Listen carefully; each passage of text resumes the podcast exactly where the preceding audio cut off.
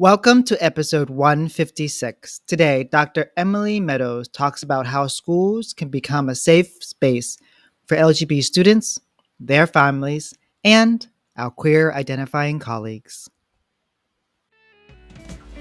Welcome to the Teaching Multilingual Learners podcast. This podcast celebrates teachers who answer the calling to serve multilingual students and their families. Smile, your beautiful life are waiting for you to shine bright. It's never too early or late to start to rise up and shine. Your beautiful smile, your beautiful life are waiting for you to shine bright. It's never too early or late to start to rise up and shine.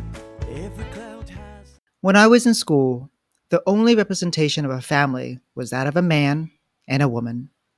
Sometimes it would be a single grandmother raising children, but never once did I see a lesbian family, a gay family, or a transgender family represented. The first time I met someone raised in a lesbian family was in my senior year of college. I was blown away by that. That was because I never saw it before. I wouldn't say that the public schools I attended were openly hostile to me as an openly gay student, but then I started a Gay Straight Alliance my senior year of high school, and that revealed other values in the community. That was the first time I felt unwelcomed as a queer person. It has been years since I started that GSA, but have schools become safe places for queer students? In many, yes. In most, no. In this podcast, Dr. Emily Meadows will share how we can create a welcoming, inclusive, and safe place for our queer students and colleagues. Now, on to today's podcast. I'm so excited to have Dr. Emily Meadows on the podcast. I know her from uh, this affinity group for international school teachers, and when I started interacting with her, and I was like, wow, we need, and I didn't know that one, there was an expert like you out there, Dr. Meadows. And now that I know you, I'm like, wow, we need to share this with teachers of multilingual students. So, Dr. Meadows, welcome to the podcast. Thank you. My pleasure to be here. Our first question is Can you tell us about your current work context? I'm uh, an LGBTQ consultant for international schools.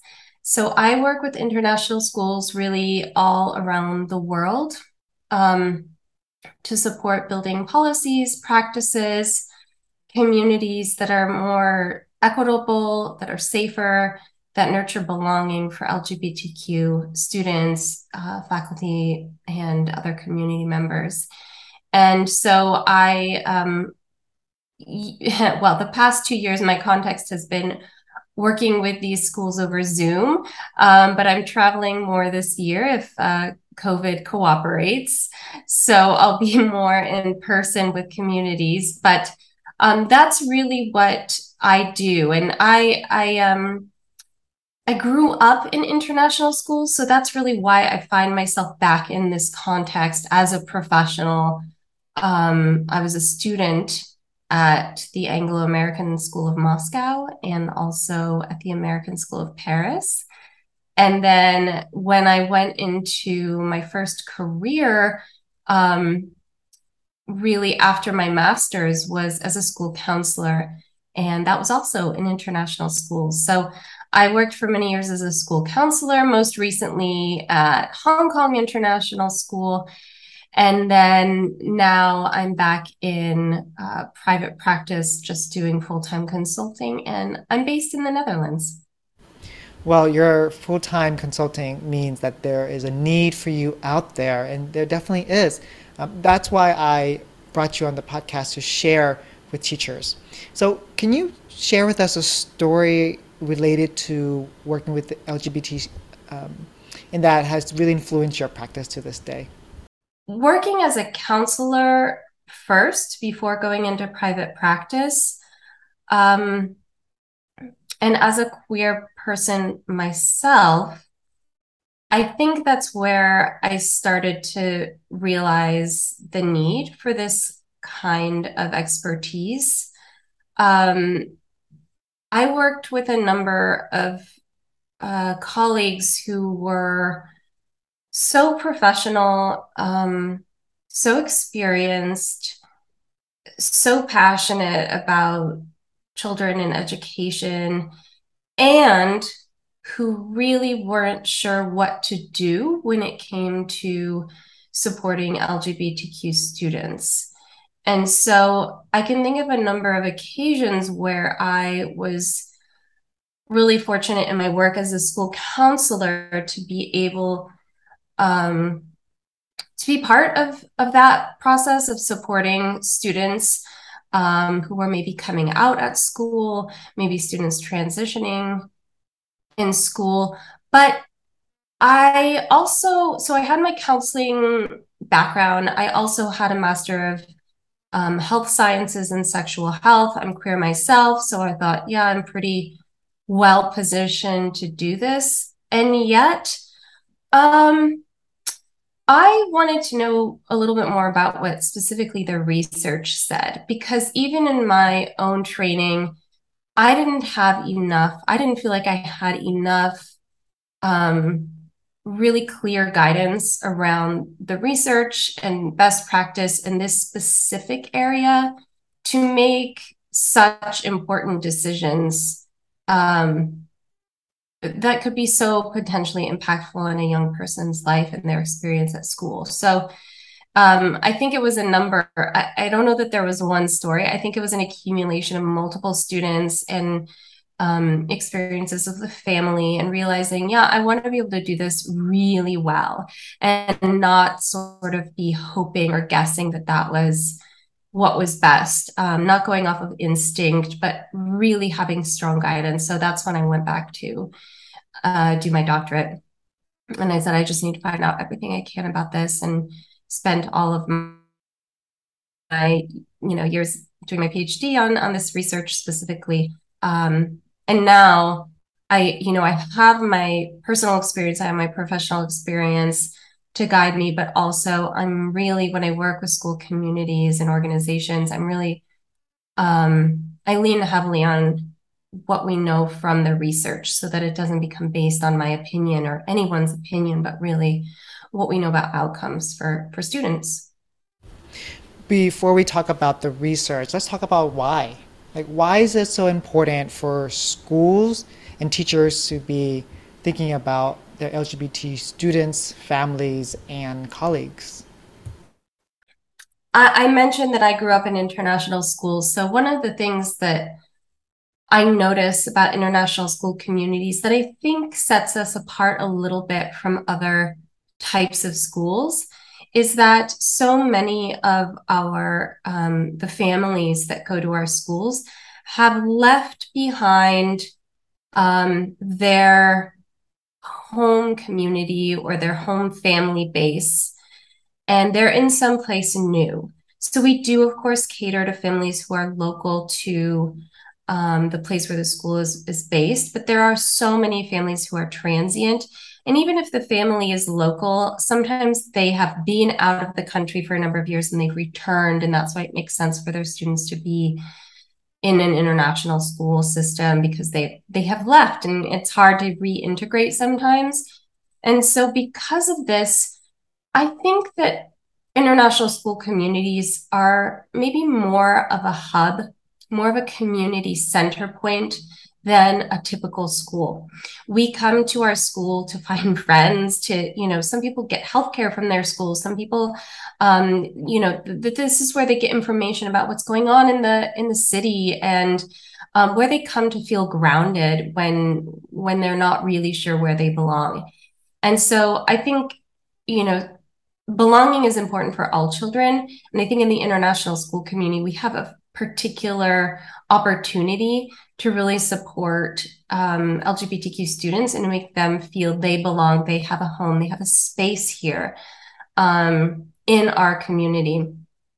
And that's a little bit about my why from just like a personal perspective is um, you know feeling like i belong in international schools has meant a lot to me in my lifetime but the other why is that if we think about the alternatives of not doing this um, we you know i mentioned that i'm i rely pretty heavily on research so we have a lot of evidence now a pretty robust body of research to show that lgbtq students are at disproportionately high risk for a number of negative um, health and mental health and academic outcomes. So, whether it be depression, anxiety, um, disordered eating, um, academic performance, absenteeism, school absenteeism, I mean, relationship um, abuse, there are really a number of negative outcomes that we see. Of course, any child might be at risk for these things, but but the discrepancy, the, the really higher risk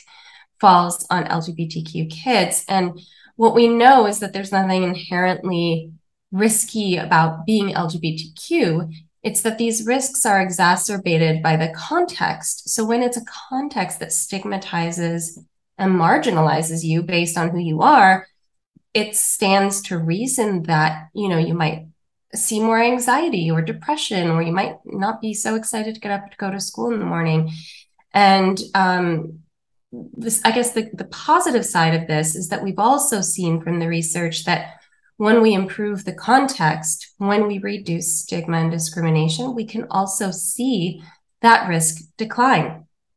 And so schools are really um, have the opportunity to be impactful and to have a positive effect on their students' well-being, their academic performance, their health, their um, self-esteem by creating safer, more equitable learning spaces for, for students. What are some things that teachers can, schools can do to remove uh, the stigmatization around the LGBT community, in particular in light of what's happening in America, where in so many states there's the Don't Say Gay Act now enacted. It's like teachers are feeling that they can't support their teachers and uh, colleagues, they can't support their students, and they, they feel like they're not supported themselves because they are also queer identifying. Yeah. We're in a particularly dark time in some some ways.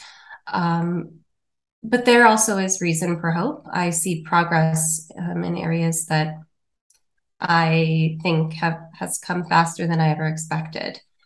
Um, I work with school communities all around the world, including in places where LGBTQ identities are criminalized. And so that can kind of relate to um, what some of our colleagues in the US are are facing with the don't say gay so-called don't say gay laws and and so forth um mm, you know i would always say there's there's something you can do so um if you are in a situation like that where you think well my hands are tied. I, there's nothing i can do i would encourage you to think about some some things that you can do. So i'll give a few examples. Um we can start with, for example, language. So a lot of teachers, you might, um, and this this is I'm going to say it in English, and I'm sure your um, listeners will be able to translate to whichever languages they're working in. But for example, I hear a lot in schools, boys and girls, or if if we're being fancy, maybe ladies and gentlemen. And the idea is that, you know, there's two ways to exist in this world. You're either a boy or you're a girl and non-binary people and agender people are erased from that the other thing when we when we use that um, sort of phrase to call to attention a group of people we're sort of saying here's how i see you. I see you as your gender right? I don't see you as like that that's the thing i think that i see is that's most important about you. And so i encourage teachers to think about the language they're using and to use more gender neutral language. So for example just calling a group of students students or learners or readers or scientists or whatever it is. Maybe something that's a little bit more um, relevant to the context that you're in with them rather than just their gender and that also creates space for students who may not identify as a boy or a girl, or might identify as both, for example. And you don't need to know one way or the other because you're using gender neutral language, so anyone can feel included. Um, similarly, not just within with language, but when we're um, thinking about separating students by gender. So I've worked with schools, for example, where they've got like a boys' cubby section and a girls' cubby section, right? Or this can be also with language teaching. I think I I know I know that this is happening in a school that I'm um, working with, where it was a language instruction teacher who was asking kids to line up according to their gender. So boys here, girls there. And the activity was to teach the language boy and girl. Um, but I know that it put at least one student in that room really in an uncomfortable position um, because they didn't want to line up in the place where they were told they should be.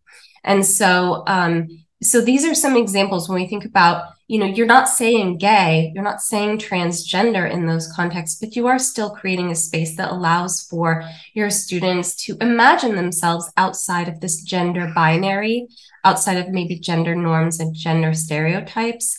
And um, so that's a small thing that can take a little bit of practice because we're our language is so habitual that sometimes we do it without even thinking. Um, but that's that's one strategy for um, a teacher who, who's wanting to integrate this type of thinking and work inclusion into their practice, but who feels that maybe it's too risky. Uh, that's a possibility right there. That's a nice way of doing that instead of talking about like uh, the word gay, like you're, I guess you're following the policy of the school, but you're not using gendered uh, language, and so you're gender neutral, so which is communicates that everyone is included, right? I, I wonder what happens now at, okay, so that, like before I get to there, let's talk about, because um, I was going to talk about policy of like what happens when we go on like overnight trips, like kids go on field trips, and then they're like boys and girls. But we'll talk about that as policy and administration later. So we just talked about the classroom teachers. Mm-hmm. Let's talk about like instruction. Like what can teachers do during the instruction? In addition, um, if they, for example, like texts or um, projects that connected to that affirm LGBT uh, LGBT communities. Yeah, um, uh, there are so many i mean thankfully now there's so many resources that i think teachers can draw on to create you know lesson plans units and and even to examine their curricula um, to make it more representative i mean you mentioned texts i think that that's very important uh, and, and a really I, I think low hanging fruit if you will because there are so many texts that are available written by LGBTQ authors about LGBTQ characters. Um, and thinking about do you know selecting texts so often i see texts around about lgbtq people that center our oppression and our hardships. And you know there is a reality in that but there is also i think value in in in um, highlighting texts that center queer excellence, queer joy, queer humanity, um, not just sort of bullying or whatever it might be. Um, and so trying to trying to to make sure that lgbtq people can see themselves and a future for themselves within the materials you select for your your classroom so that kind of representation um, another piece, which is so easy if you're not in a school which prohibits this, is visible representation in, your learning space, your classroom or your office. So um, it's it you know it might sound cliche, but actually the the flags when kids know what they stand for, um, that symbolism can be quite meaningful to a student. And so having you know um, flags, rainbow flags up, the um, progress, the pride progress flags up, trans flags up, um, or and or um, pictures and posters of LGBTQ people, depending on what you teach, you know something relevant to your context. Um, having those texts that we talked about uh, visible. So, you know, I always have um, in my counseling office, I always had a range of, of um, books that, you know, kids could pull off the shelf and flip through that would just have representation so they could see themselves. And I think it can be a good um, conversation starter. Um, sometimes parents would notice it and go, oh, and then that would be a door open to them to say, actually, there's something I've been thinking about. I want to, you know, can I share this with you? But if you don't have any signal that you are open to that kind of conversation, that you are supportive, the status quo is that um, if we don't know, we might think it's not safe for us. So we kind of need you to prove we we need people to prove that they're safe before we can feel that comfort. And so you have to kind of, if you are yourself, even if you are queer yourself or not, um, letting people know that, you know, you are trying to create a safer environment for them, that will open the door a bit more. Um, yeah. So you asked about te- text and materials. So those are some examples. As I think about text, I'm thinking about this uh, second grade teacher at my school who um, he said, "I'm, I have to find places for to to put my books out. And the first book I'm going to put, uh, one of the first books I'm going to put out is like the two penguins, the two penguins, the like the two dads. Tango, Tango makes three. Tango makes three. Yes, that's it. Yeah. and I was like, like I, I mean, he had to tell me about that book. I've heard about that book, but the fact that um, there is a teacher and he, uh, he's just so supportive and like, and just putting putting that out, like I I would feel as a student, well, I already feel supported as a colleague knowing that he does mm. that. But if I had a, if I was a student at a young age, I'd be like, oh yeah. And if I had two dads, I would feel represented. Mm. I, I, guess another way of saying is, um, I'm reading this book called Witch Boy for my with my students, and it's about um, a magical world where boys are only allowed to transform into animals, and girls only allowed to do magic. Um, and then so that's right there. That's gendered. But he the the, yeah. the main character tries to uh, break out of that. But then there he befriends this human, and she talks about her two dads, right? And that's another way of like. As I read that, no one, the kids didn't didn't um, say anything, but it just felt like it was normal. It was like it was part of literature. I remember as a kid never being able to see that. Like the only narrative, the only image of parents were a father and a mother. Mm-hmm. And they're always married. And it wasn't even like single parents. Uh, but now, like 20 years later, the fact that there are graphic novels and there are books that address that, it's just so affirming.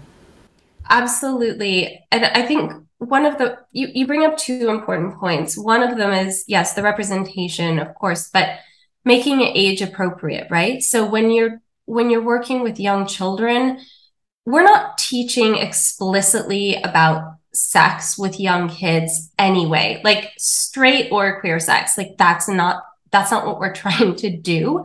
But we do talk about families all the time. And so making sure that kids can see a range of families represented because that's the real world. Um, and so you know the your colleague chose a text that was written for young children um, because presumably he teaches i think you said he's a grade two teacher so making sure that that we're doing this in ways that are age appropriate is so you know valuable and um, just i have been really impressed by librarians these days like there are so many amazing librarians, and a lot of times I'll go into work with a school, and everyone's sort of not everyone, but a good deal of the faculty are kind of new at this, and so we're getting our feet wet together. And and then you'll have this librarian who's like, "Oh, I have a huge collection. I'm like, I'm ready to show you." And so if you're not sure where to start, sometimes, you know, I can't promise for every individual school, but sometimes the librarians are ahead of the game here and they might be able to show you some of the pieces that are already in their collection you can flip through and see oh you know this is one i'd like from my classroom library for example and if you're looking for um, texts outside of that I love the database. So obviously, you know, there's like you can search on Amazon or whatever, but there's this database called Mombian, M O M B I A N. I think it's written, it's designed by a lesbian mom. So like there's this like the hybrid of mom being I think is the backstory. But what I love it, it what I love about it is this whole database of books and other resources that you can filter by um, sort of age range that you're wanting to target, maybe particular identities you're wanting to see represented, because um, LGBTQ, I mean, there's there's a lot of diversity under that umbrella, and um, and then they also do not for every single text, but they have personalized reviews where they tell you, you know, here are some of the highlights, here are some of the things we thought this book, you know, kind of glossed over or could have done a bit better, and so you know, I understand teachers don't have unlimited funding to just buy, you know, 100 new books every year, but this could help give you some an idea of with that funding, what whatever you do have, if you want to put this toward an investment in your classroom library, it can help you select some that you think might go along with what it is you're you're hoping to teach this year. I, I feel like every time you speak, I have another question. I was going to go in this direction, but now I'm going to go into a different direction. So, you said that you go to schools, you go to a lot of schools. So, like, why are schools now asking you to come in to work with teachers? Tan, I will tell you. So, I've been doing this work for a while. I told you I, I have a master's in sexual health, which I got, I think, in 2007, I want to say. Like, I've been doing this for a while but always um, as a you know i was working as a counselor that was my full-time job and this was sort of a side interest and a side project and even as far even as recent as i don't know i want to say like five or six years ago i would tell people what i was researching what i was doing and um, a lot of people would just blush and look at their shoes and just weren't quite sure what to do with that. And now I tell people what I do and they go, oh my gosh, you know, can I have your email? I have a million questions for you. My school needs this so bad. And I think what changed is, um, I think what changed is that the students have actually become more vocal about saying, hi, we're here and this isn't good enough. This whole system where we are erased, where we have no space, where we're just asked to like sort of quietly not get in the way, it's not good enough. And so um, schools are hearing that more and more and saying, yeah, you're right. This is not this is not what we when we say we want our school to be safe for every child we want every child to thrive or what you know read any mission statement from any school or any vision um, it's not compatible with silencing and erasing any marginalized group. And so um, LGBTQ kids are, are are calling them out on it, and I think that's I think those voices of those young people is what has actually changed. It's like uh, when the clientele is saying they want this, schools kind of listen.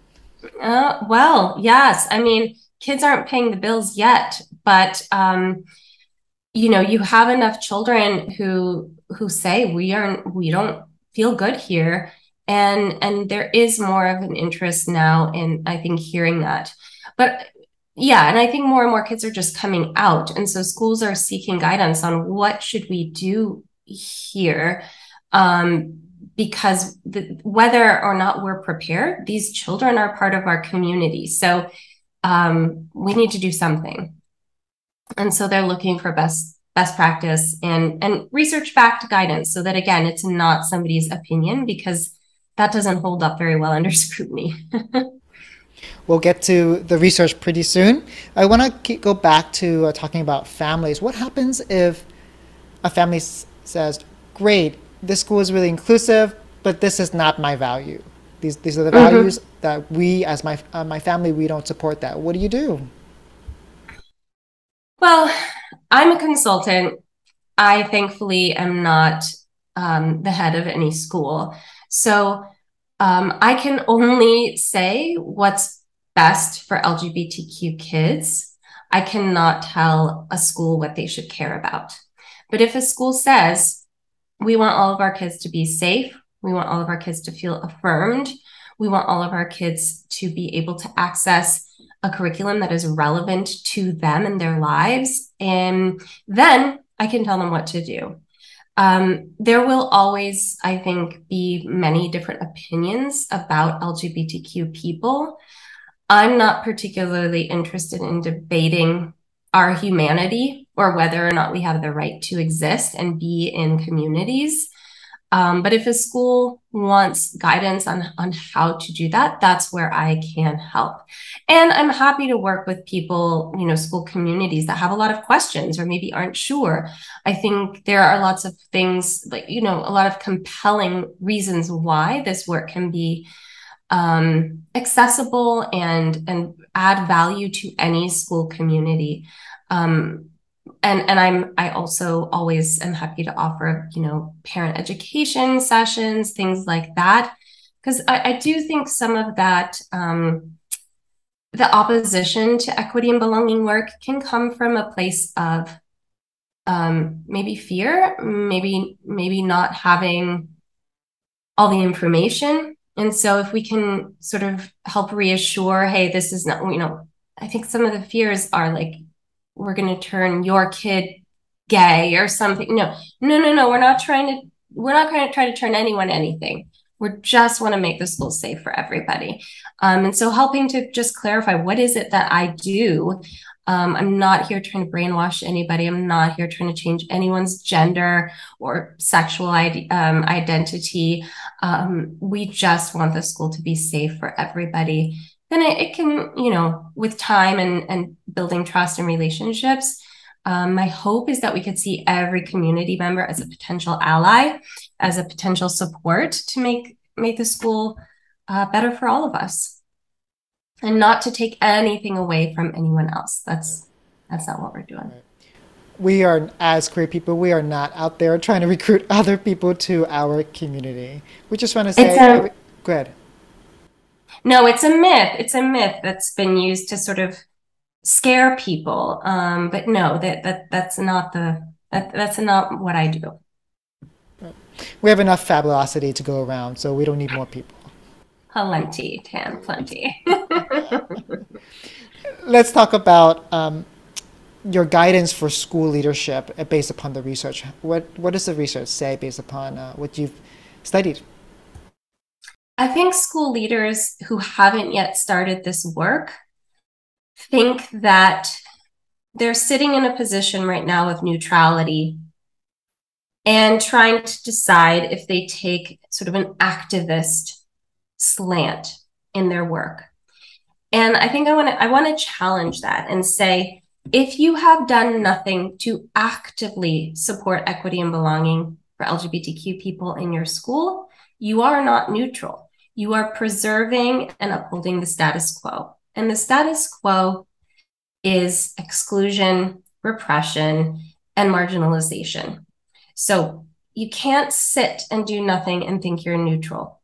You're making a decision either way to uphold the status quo or to be part of the movement toward equity and belonging. And so that would be my first piece of guidance is just to you know sit with that and think about where your values are and where you want to be as a leader during this time um, and then when you're ready um, i do think it's a good idea to either you know bring in a consultant or or do some good reading on your own because again there will be as many opinions as there are people in your community. And if we're doing this work based on opinion, it will fall flat pretty quickly. You have to be able to back it up.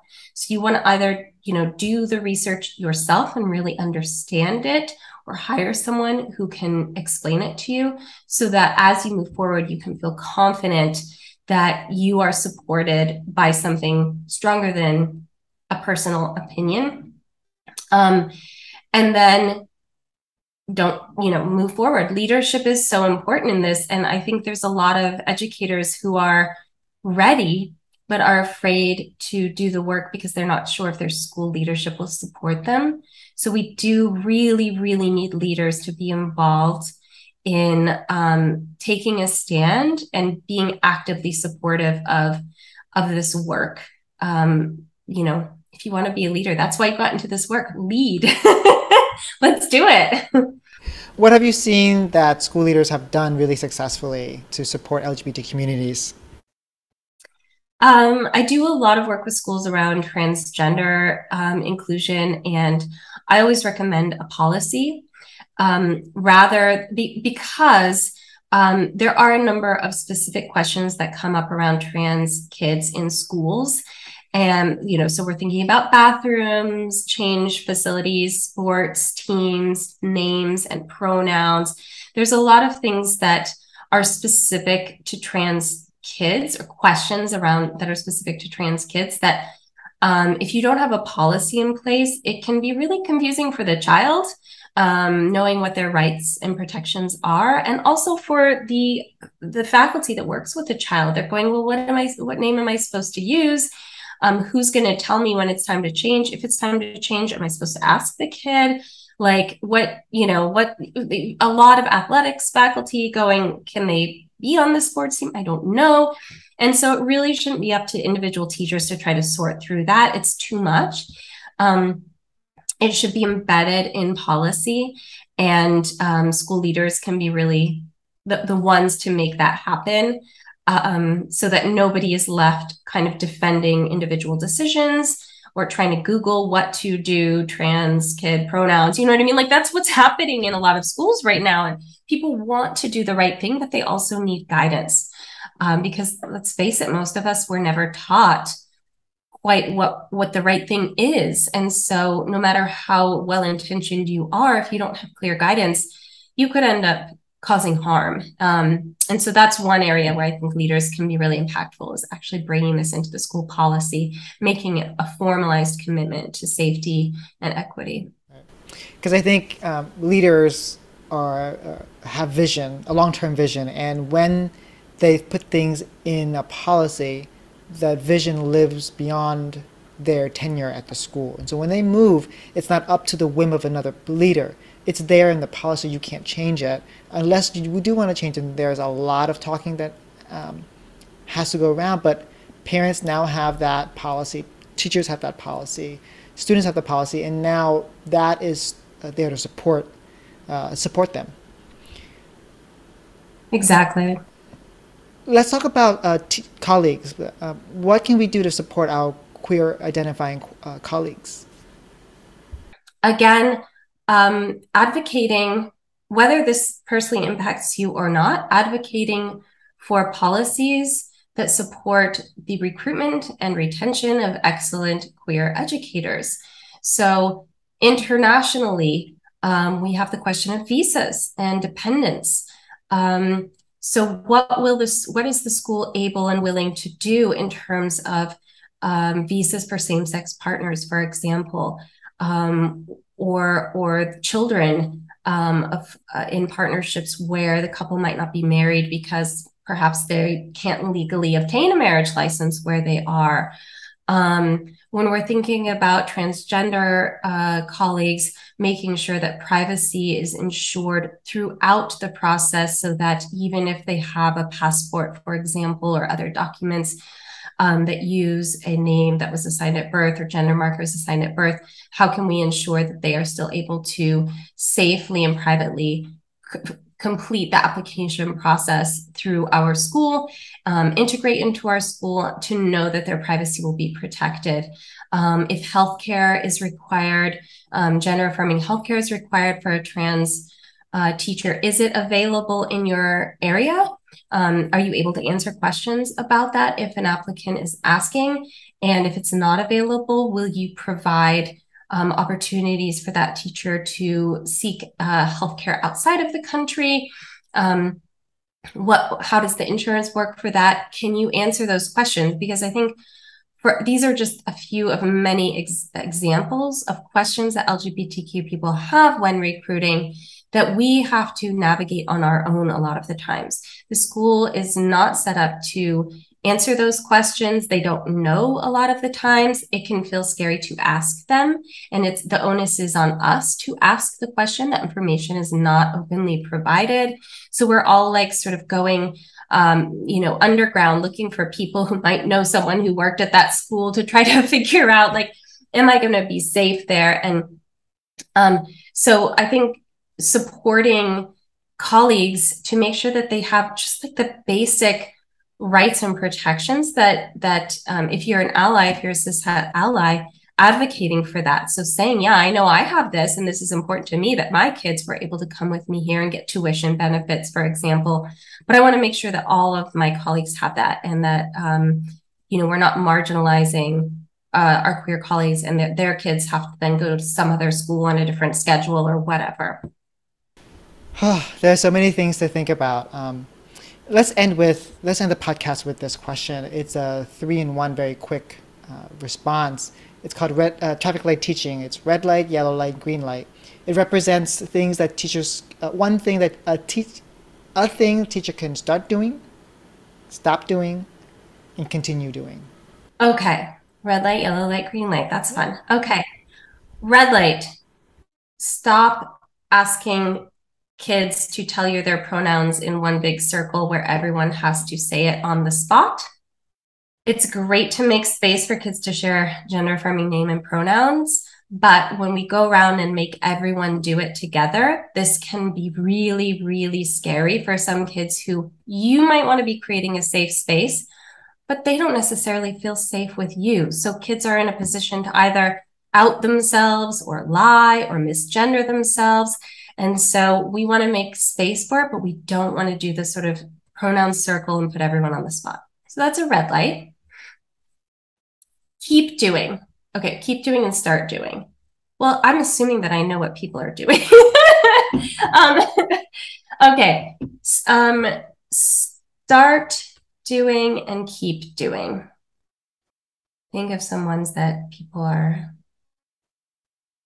I would say start looking through the materials that you're using. And we often talk about, you know, we talked about Tan, like what texts you can add to your library and things like that.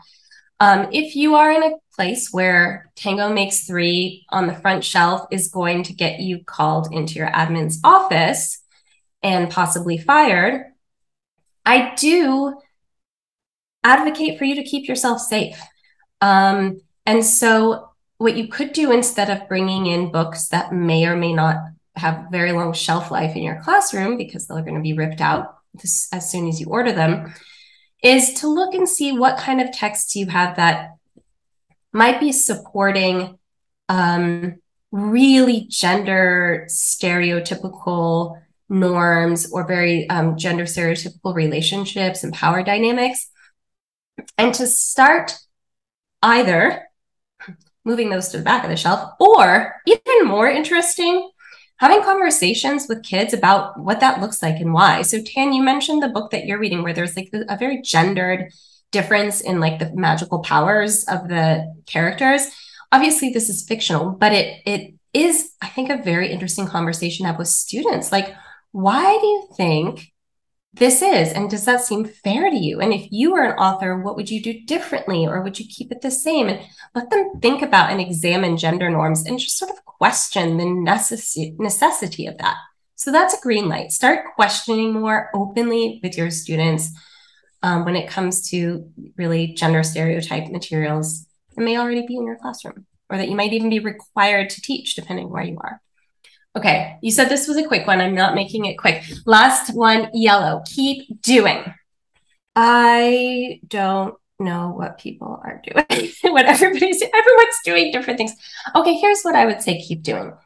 Keep looking around in your community for other people who are interested in this type of work. It can be really isolating.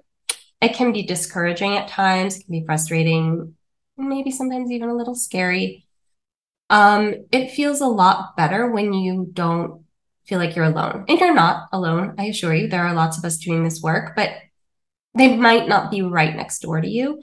So I would say keep looking around for the folks who are doing this work and stay in community with them um, so that your practice, your equity and safety practice is more sustainable.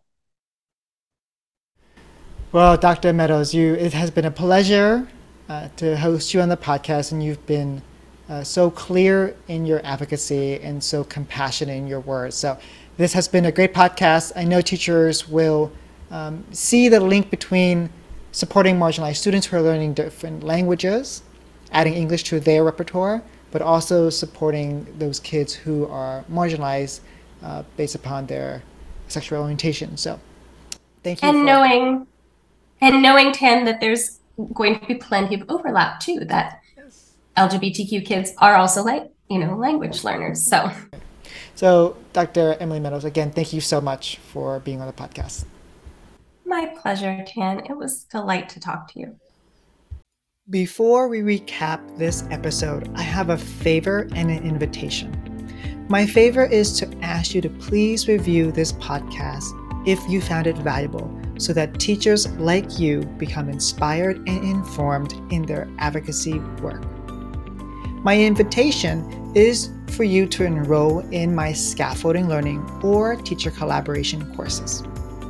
I've taken the principles that I've learned from experts in the field, I've applied them to my classes, I kept the things that worked, and am sharing all of them in these courses. I hope you consider enrolling. Now, onto our recap. Why do I sometimes have podcasts about LGBT topics when this podcast is devoted to teachers of MLs?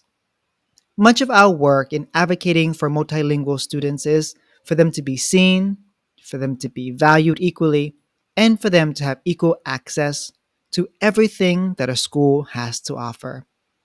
This work is exactly the same work that queer students need. Remember, there is no neutrality. By doing nothing, we are also supporting systems of oppression. If you're listening to this podcast to this point, I know that you're an advocate who is already on this march for equity for all students and colleagues, including our queer ones. And for that, I thank you. You are not alone in this work. Thank you for listening. I'll see you soon. Be safe and be rooted in peace. It's your turn to play traffic light teaching. Tweet at me either your red, yellow, or green light from this particular episode. Your beautiful smile, your beautiful